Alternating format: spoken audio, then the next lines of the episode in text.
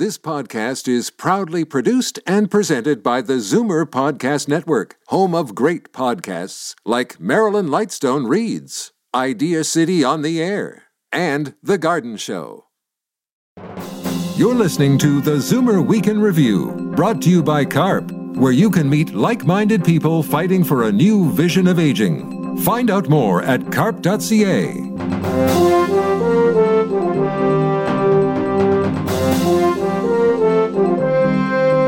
Good afternoon and welcome to the Zoomer Week in Review, all things Zoomer worldwide. I'm Libby Znaimer. From the takeout counter to the convenience store where no service is offered, we're being asked to tip more, more often. We'll talk about the tipping point in tipflation and a massive boost to cancer research in Canada with $55 million designed to transform outcomes in the cancers with the lowest survival rates. But first, here are your Zoomer headlines from around the world. It's being called a landmark study. Researchers have discovered a new gene connected to hereditary breast cancer susceptibility. It's called ATRIP and it could allow for more frequent and targeted screenings to catch the disease earlier, as well as more targeted treatments. ATRIP appears to be less common than other mutations linked to hereditary breast cancer, but it could explain why doctors frequently encounter patients where breast cancer runs in the family, but none of the family members have the well known BRCA1 and BRCA2 gene mutations. I'm requesting that the Federal Minister of Health, the Honorable Jean-Yves Duclos, review the Food and Drug Regulation under the Food and Drug Act. BC's health minister says his government will limit the sale of Ozempic to Americans to ensure that Canadian patients with type 2 diabetes can access it. It's intended for that disease, and some doctors prescribe it for patients who are obese. But there are shortages because it's being used and touted by celebrities who want to shed a few pounds. And it's much cheaper in Canada. Dix claims two Vancouver pharmacies and one out of province doctor are responsible for thousands of prescriptions for Ozempic going to Americans. With word this week that Pope Francis has been hospitalized with a respiratory infection, the pontiff is also in the news for a photo that went viral. It shows the Pope wearing a stylish Balenciaga white puffer jacket and a crucifix. But it's a fake a deep fake by artificial intelligence. This is just the latest in a line of convincing deep fakes using AI to manufacture fake images or videos of things that never existed. Pickleball is a relatively new sport that is being embraced by Zoomers. Now, retired tennis greats Andy Roddick, John McEnroe, Andre Agassi, and Michael Chang will take part in a made for TV exhibition in Hollywood, Florida. The Pickleball Slam will involve that quartet of International Tennis Hall of Fame inductees playing singles and doubles against each other with a total purse of a million dollars. Promoters of the sport hope this will lead to regular broadcast coverage.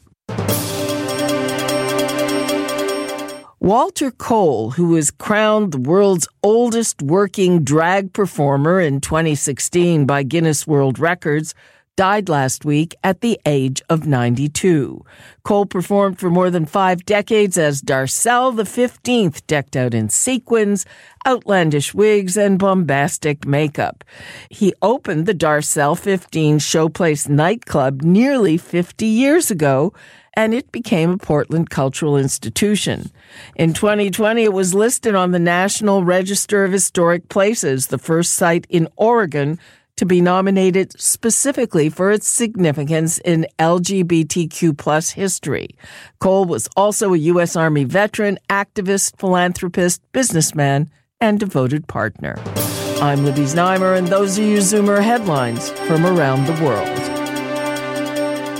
Are you tired of tipflation, of being asked for more money on top of tax at every point of sale, even for the teensiest transactions where no service is involved? An Angus Reid poll finds nearly 65% of us have been asked to tip more often and to dole out larger tips. Over the last five years, the average gratuity has jumped from 16 to 20%.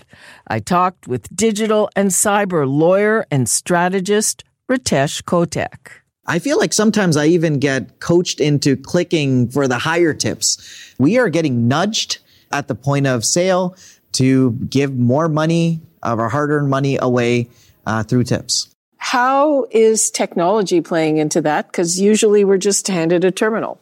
It's playing a huge part. There's a lot of psychology that goes into the technology. There's actually even a term for it. The term is called dark patterns. And what dark patterns do is they try to convince individuals to do certain type of actions. So you might see, for example, when you go to, when you go to check out the tip button or do you want to give a tip? Maybe yes is first and it's a big green button but no might be a small red button somewhere else, or might not even be red. It might actually be another color. The whole idea is to nudge people into doing certain things. There's a reason why higher amounts might be first. And the reason for that is they're trying to convince you to click on the higher number. That is technology trying to nudge you into doing certain, into doing certain behaviors. And it is very common everything is supposed to be quick now. There's self checkouts. It's convenient. Well, there's a price to pay for that convenience. And uh, that's exactly what we are seeing now is even though we want to expedite that that process. It used to be keep the customer in the store as long as possible, where the customer just doesn't want to stay in a particular location. They want to get their stuff and just get out. We're also seeing situations where you can prepay for your stuff and and have it uh, have it dropped off, but what gets built into it is tips. Sometimes you don't even have the option of picking zero. Yeah, adding that layer of friction, adding that, uh, making it that much more harder to say no when we're in a rush. That's all by design. What a lot of people don't think about is that the software companies that provide these payment options are also making a lot of money out of this. They are making a lot of money. They take a percentage. In some cases, I've seen 1%, 1.5%, 1.4%, all the way up to over 3% plus a transaction fee. And they're doing this for several reasons. Number one is they're facilitating the transaction. Um, that involves programmers and involves software, security certificates, all that stuff. All that things, all, all that costs money but also the um, the credit card companies themselves they charge the issuer charges. So when you take all that and you aggregate it in some cases it's about on average i would say maybe 2.6% per transaction that these software companies are taking. And that is just to facilitate the transaction. They haven't created the product. They had nothing to do with the marketing nothing with the sales. They just provided a terminal so people can check out. So it's in their interest that these things go higher and higher. Uh, do they ever drive these increases or how, what's their role in this aside from providing the software? So when you actually get the point of sale terminal and you set it up, um, they're defaults. You are prompted by a lot of these organizations to create the highest tips possible based on the industry. Why? Because they make more money and they want, they want to make it simpler for the vendor, um, being the, the, the business owner or the small business owner. But yeah, there is an ulterior motive. The more, the higher the transaction, the the and the more money that they get because it works on percentages. Okay, so we're doing more of our own transactions online, yet we get charged these convenience fees when in fact we're performing the service and saving the company from having to pay labor costs. The way I look at it is there are ways of gouging consumers. And then there are legitimate fees as well that we need to, that we need to consider. And I take my parents, they're small business owners. They're in food manufacturing. They have a small retail location. And at the start of the pandemic, what they did was they took, uh, uh, they had to go online. Um, stores were shut down. There was a lot of uncertainty. Everyone's like, let's create an online store. That seemed to be the solution. Well, when they did that, um, they were very conscious of trying to keep the prices the same That's what they wanted to do. If they had inventory, they kept the price the same. But there were additional costs that came with going online. There was the fact that inventory needed to be synced up. Just that module alone cost them $5,000. Forget the designing fees, forget the licensing fees, forget the, the, the fact that now you're shipping something and you got to have it pre-packaged. So there's cost for boxes and th- there were all these addition, there were all these additional fees that end up going off to the consumer. But does that mean that it's fair to charge a convenience fee when there is no additional labor, when there is no additional um, cost to the vendor? That's greedy right? And that is not fair. And I think what what organizations need to do is they need to be transparent. If there is a fee, explain to the co- the consumer why you're charging that fee. Don't just tack it on at checkout. How do you make sure you know about all the fees, uh, including all the hidden and junk fees? Oh, that's a tough one. When it comes from a consumer protection standpoint, more definitely needs to be done to and and more advocacy needs to happen for transparency, putting cu- customers first, ensuring that these types of fees are not even allowed. But until that happens, you're going to have a shock when you when it comes time to pay and you're like, "Well, wait a second. I did the math in my head. It's supposed to be $15. Why is it $18?" And then you see all these hidden costs. Ritesh Kotek, thanks so much for being with us. Thank you so much for having me. That was digital and cyber lawyer and strategist Ritesh Kotek. For more on this, watch the Great Canadian Cash Grab on the Zoomer TV on our sister station, Vision TV, Monday, April 10th at 10 p.m. I'm Libby Znaimer, and this is the Zoomer Weekend Review coming up. A massive investment in research to bring breakthroughs in cancers with the lowest survival rates. You're listening to the Zoomer Weekend Review, brought to you by CARP, offering members only discounts that can save you thousands of dollars a year. Find out more at carp.ca.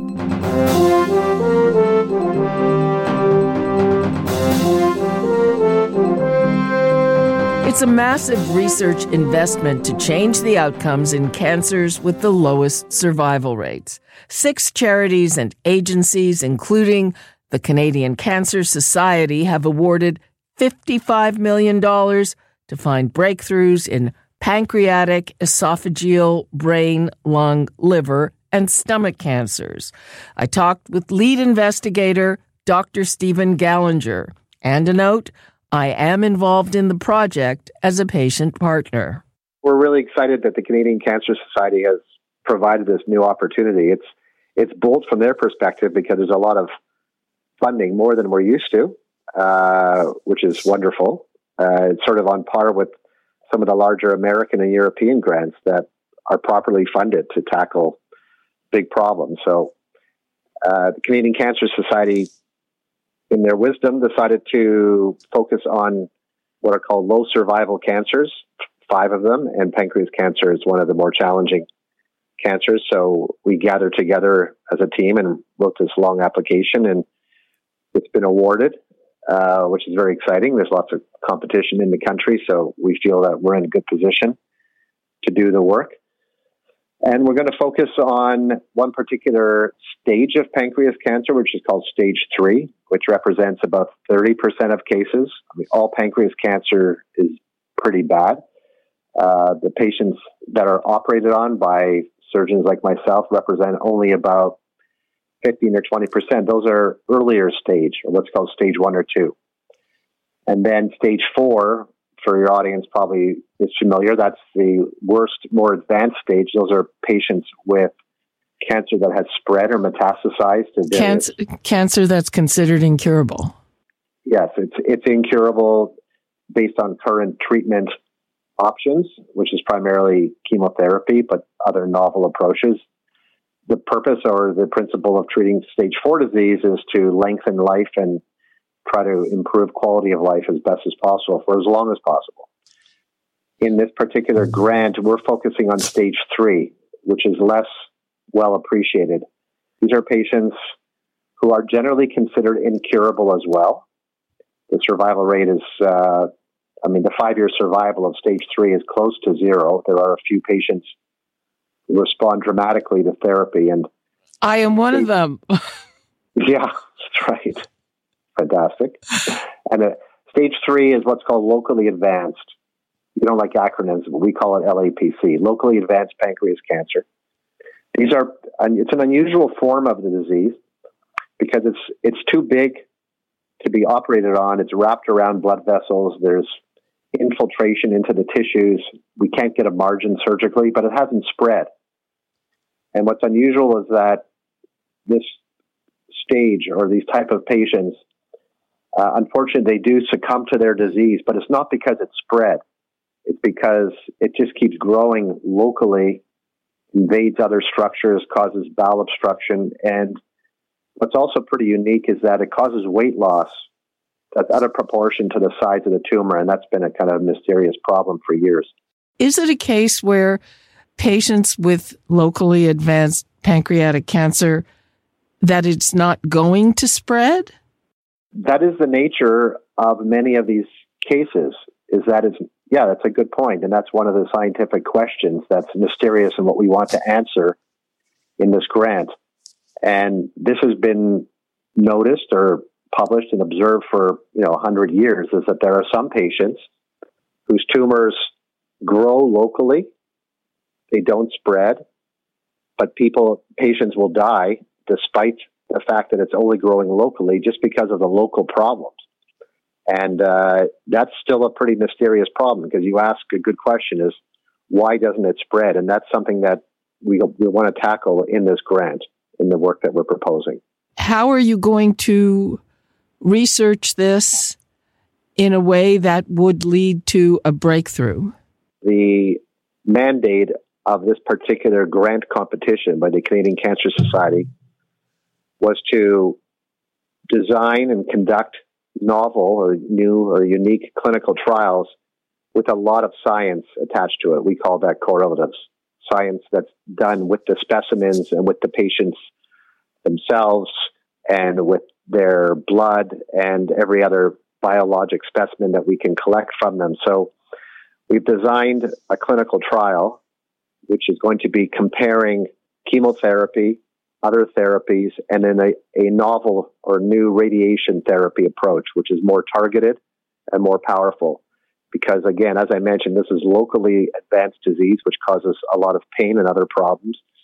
So naturally, if you can target it with radiation, and keep the complications or the side effects as low as possible, then perhaps we can kill the cancer or at least keep it under control uh, in a way that may be better or different than traditional methods, which is lower doses of radiation and chemotherapy. So we've designed a trial, which we hope is also going to be supported by the Canadian Cancer Trials Group, which is also part of the Canadian Cancer Society. It's run out of Kingston. It's a big uh, multi-center trial across a number of centers in Canada. At the same time, we're going to be collecting the tumor samples, the blood samples, and other uh, tissues, and we'll be studying them at the genetic level and in other areas as well, looking at proteins, at the immune system, and trying to understand why this particular stage of disease is different than the other stages, doesn't seem to spread, but does grow locally, and is not that responsive to any therapy despite our best attempts. So we're hoping the grant is five years, and if things go well, we should be finished in five years. That's that's the way it's supposed to go. It doesn't always go exactly as planned, and sometimes we have to pivot and make some changes to look at all the data. Dr. Steven Gallinger, thank you so much. Thank you very much. It's a pleasure to talk to you. That was Dr. Steven Gallinger. His team will receive $7.5 million over five years to improve survival in pancreatic cancer. And that brings us to the end of this week's edition of the Zoomer Weekend Review. I'm Libby Znaimer. Thanks for joining me today. Be sure to come back next week to stay up to date with all things Zoomer worldwide. Zoomer Week in Review is produced by Zeev Huddy, Christine Ross, and Paul Thomas. Technical producer, Justin Eacock. Executive producer, Moses Znaimer. This podcast is proudly produced and presented by the Zoomer Podcast Network, home of great podcasts like Marilyn Lightstone Reads, Idea City on the Air, and The Garden Show.